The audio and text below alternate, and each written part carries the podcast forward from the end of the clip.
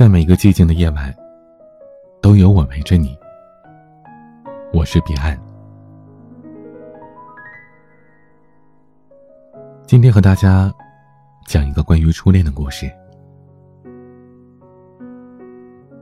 阿维说：“看见明雅的第一眼，他就知道，他一定会娶她。怎么会有这么可爱的女孩呢？”他坐在长凳上，津津有味的吃着薯条，吃完了，还不忘舔一下手指，吮吸着残留下的盐味。阿维忍不住笑出了声。阿雅这才发现，有人盯着他。他窘迫极了，一双手不知道往哪儿放好。这是他们的第一次见面。那时，阿维二十二岁，明雅十九岁。一个念大四，一个念大二。正所谓，防火防盗防师兄。师兄阿维很不要脸，开始死缠烂打的追求着明雅。明雅说：“可是你都快毕业了。”阿维说。我工作的地方，离学校只有几站地铁。外面的世界诱惑多大呀？我保证，瞧都不瞧别的女人一眼。可明雅，还是悬着一颗心。不是她不喜欢阿维，而是害怕像大多数女孩那样，注定有一场无疾而终的初恋。直到学期末的一天，阿维约明雅去体育中心看电影。两个人像沙丁鱼一样挤在狭窄的公交车里。门缓缓的打开了，一个中年男子下了车。阿维突然挤过人潮，跳下车追逐着中年男人：“抓小偷啊！抓小偷！”站在明雅身旁的女子这才反应过来：“哎呀，我手机不见了。”超市里一阵喧闹，有人帮忙，有人尖叫，还有人打电话报警。小偷很快被抓住了，明雅却惊魂未定。他的心脏像玩蹦极，一下下蹦得老高。他说：“刚刚好危险啊，你怎么敢？”阿伟笑了笑。总得有人挺身而出吧。在那之后，明雅就正式成为了阿伟的女朋友。都说爱情是一场冒险，但这世上总有值得去的冒险。明雅愿意把人生最珍贵的一段，交到阿伟这样的男孩子手上。随后是甜蜜无间的热恋。阿北很细心，总是能捕捉到明雅微小的情绪，也愿意照顾她的小情绪。哪怕自己下班再累，都得来学校逛逛，和明雅一起吃宵夜，然后才各自回宿舍。这也是为什么，后来明雅回忆起了那几年，总是异常的温柔。她说。我的初恋，是极美好、极美好的。是啊，除了那么一小段插曲。二零一四年，明雅大学毕业了。她学的是兽医专业。早在报考志愿的那年，家里就为她规划好了人生。毕业之后，回老家的兽医诊所帮忙。像所有乖巧女孩那样，明雅的小半辈子从来没有过自己的主张。她有一个同样软弱的父亲，以及强势了一辈子的母亲。明雅害怕母亲，母亲对待她的方式，就像对待那些生病的小动物，全盘掌控，不容反抗的。他记得幼年时，母亲是怎样丢掉了他的洋娃娃，是怎么撕掉了他的歌词本，怎样把他逼到角落里去哭的。这些，都是明雅软弱性格的根源。他无法为了阿维，对抗来自骨子里的恐惧。可是，他的老家太远了，来回十几个小时的车程，意味着他们至少要一个月才能见上一面。阿维听米娅说完，闷闷的用拳头敲打着桌子。阿维说：“那你呢？你自己想回老家吗？”阿维是放养长大的孩子，从小到大，父母从未干预他的任何决策。他自然是无法想象，为什么明雅这么一个大活人，竟然无法主宰自己的人生。你为什么不能争取一下呢？哪怕是为了我。明雅不说话，眼泪吧嗒吧嗒的往下砸。这一下，阿伟全懂了。明雅如期回了老家，那座节奏缓慢的内陆城市，就连红绿灯。都特别的漫长。二十二岁的明雅，过上了一眼望得到头的生活。值班、问诊，给小动物打针吃药。年复一年，日复一日。而阿伟，每个月都会来看他一次。阿伟还是那个开朗乐观的大男孩。每回都给他带来一大包的零食，又喋喋不休的和他讲自己工作上的事儿，谁谁谁升职了，谁谁谁又加薪了，自己又考了什么证，年底的项目又拿了多少奖金。可阿梅不知道，他每多讲一句，明雅的心就往下沉了一沉。他们渐渐的变成了两个世界的人。明雅越来越不快乐，那种感觉是很微妙、很难以向外人道明的。他像一只蜗牛，住在自己小小的壳里。可阿维呢，却是属于辽阔天地的。明雅害怕总有一天。阿维会厌倦了这只笨重的蜗牛，更怕蜗牛会绊住了他的脚步，让他变成和蜗牛一样一点都不快乐的人。明雅主动提了分手，没有争吵，没有理由。明雅发完了最后一条微信，就把阿伟拉进了黑名单。随后是一场持续了好几天的高烧。明雅晕倒在了自己家的厕所里。她依稀听到了混乱的脚步声，有人在一遍遍叫她的名字。她想回答，却又浑身无力，一时陷入了一个又一个的梦境之中。她梦到大三那年，晚会上被学长揩油。阿伟二话不说的帮他讨回了公道。他又梦到大四那年答辩，回来的路上高跟鞋崴了脚，阿伟一路把他背回了宿舍，身后全是同学们的起哄声。还有，他回老家那天，阿伟赌气不肯去送他。可是汽车快驶出站台时，他分明看到了阿伟的身影。阿维对他很好，很好，好到他不知道该怎么样才能对阿维好。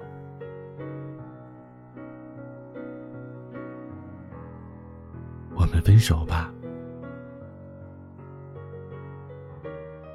或许，这是明雅唯一能想到可以被阿伟做的事。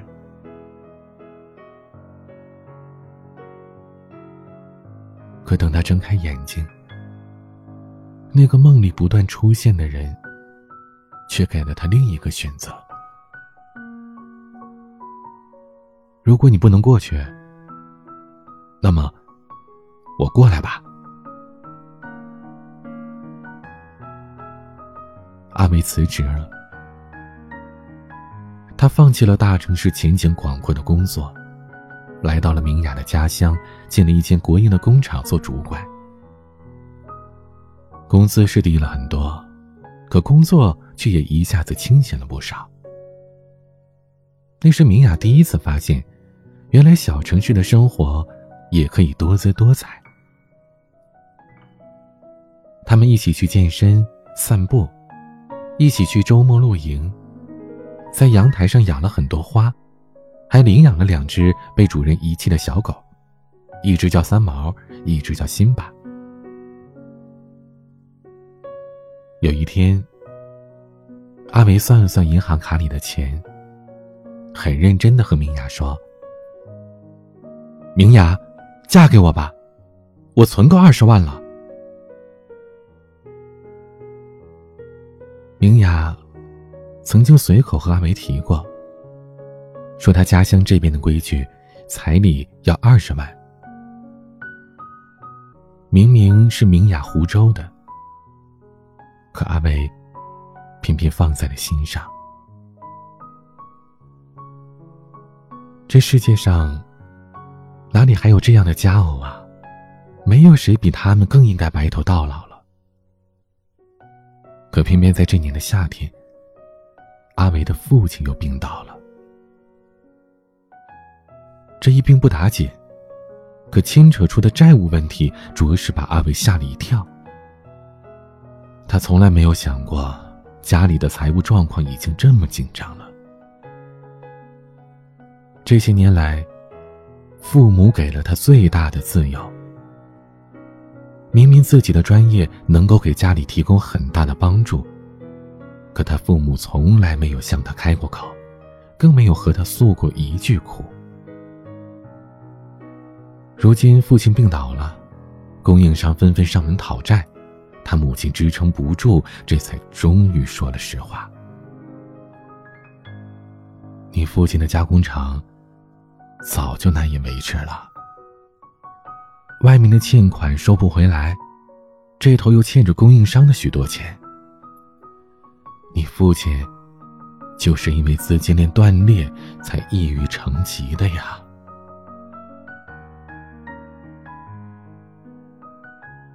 半生随性的阿维，直到那一刻才明白，生而为人的枷锁。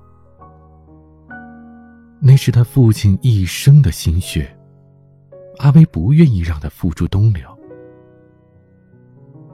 可是，他又能做些什么呢？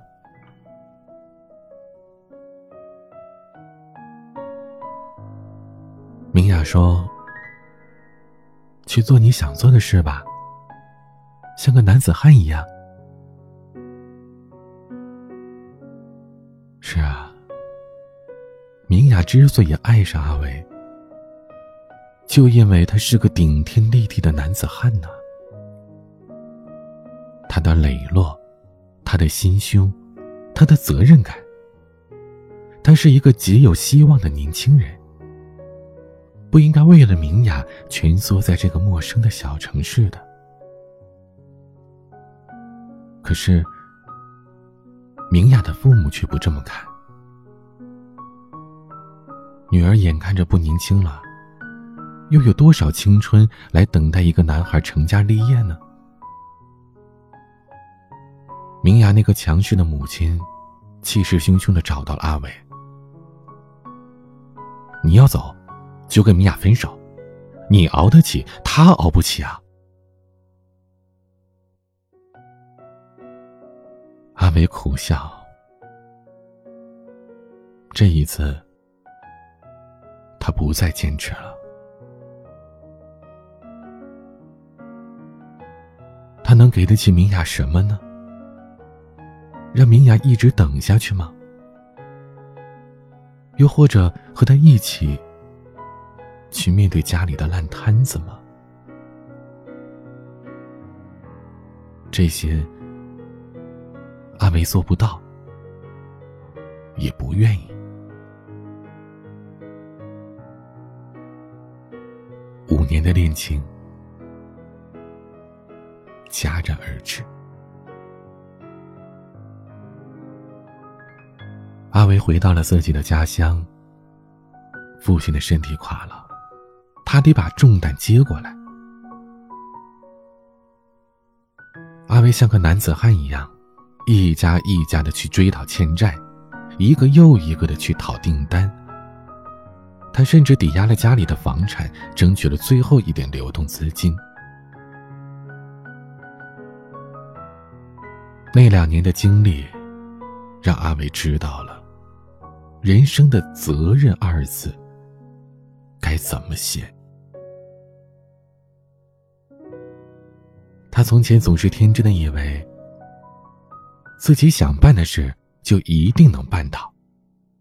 天高任鸟飞，海阔凭鱼跃。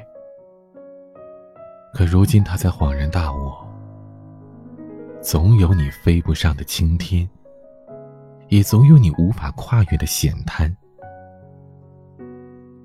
生而为人，处处枷锁，很多时候奋力向前。也不过是为了赢得一点喘息的机会。阿维脱胎换骨似的变了一个人，除了始终空白的感情状况，他太忙了，没时间找，也不想找。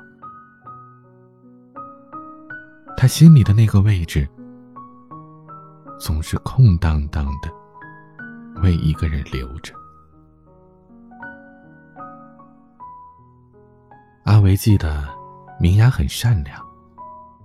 看到受伤的小动物，总是忍不住抱回家。为此，被他母亲责骂过很多次。他还记得，明雅有一点儿没来由的小俏皮，总喜欢朝路边的孩子做鬼脸。他还记得。分手的那天，明雅湿哒哒的眼睛没有抬起过。过了好久，才从喉咙里挤出一句话：“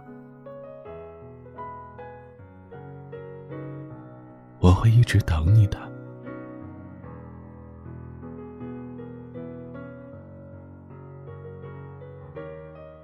他现在还好吗？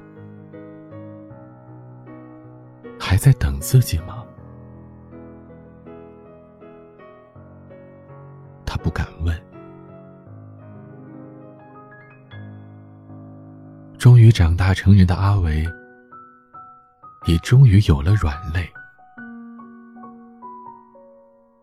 他的一腔孤勇，不再只给他一人。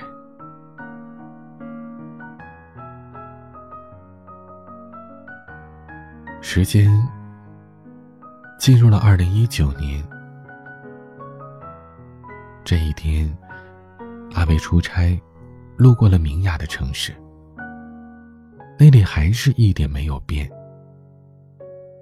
时间是静静流淌的，人们穿着人字拖，悠哉悠哉的穿过一条条马路。阿伟。突然很想知道明雅怎么样了。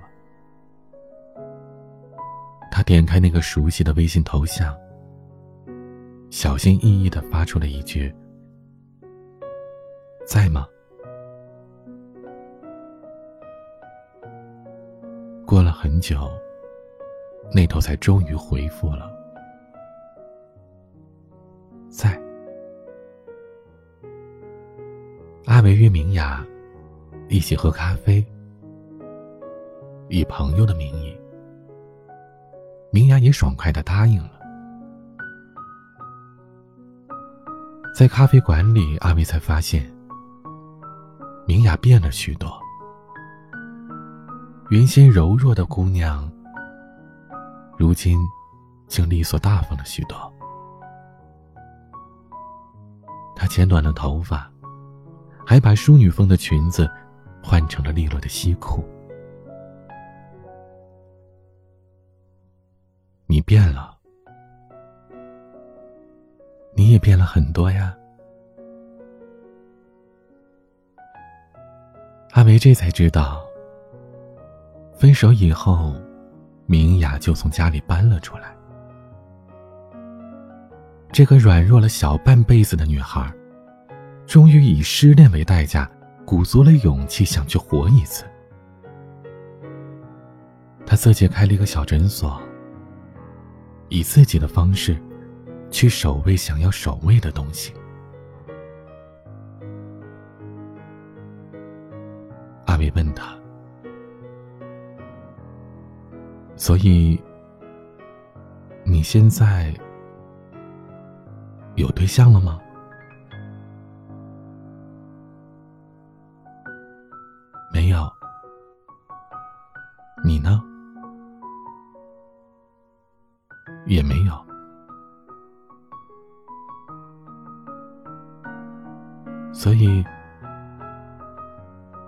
明雅是一直在等自己吗？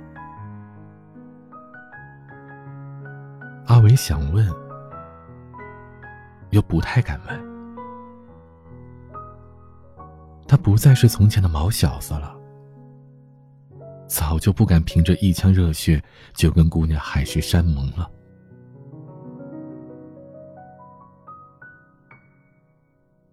谈话就这样陷入了僵局。嘈杂的咖啡厅里。竟像能听见彼此心跳的声音。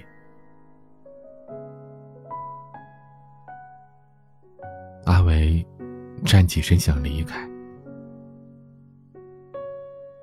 就在这时，他听见明雅开口问他：“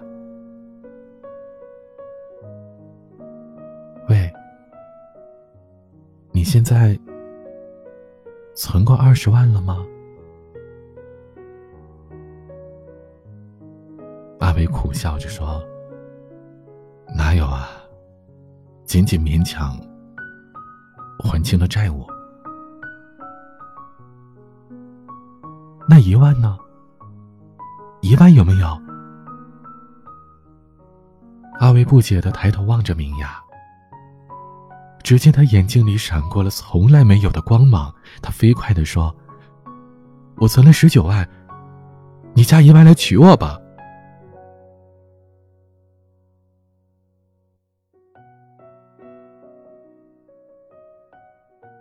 他一直在等着他，用一个女人最勇敢的方式。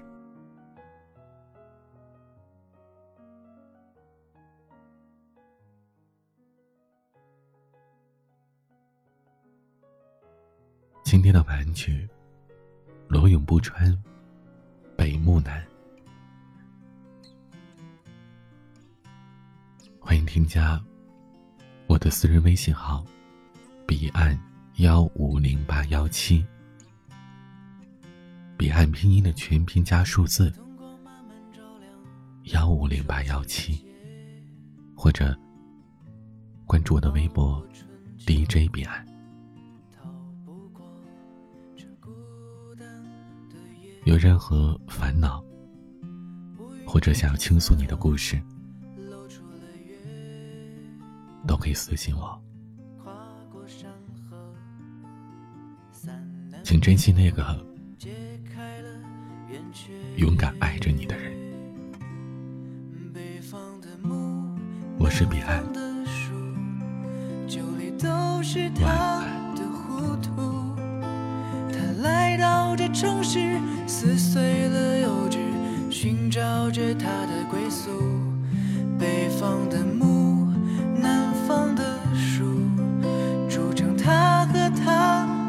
他来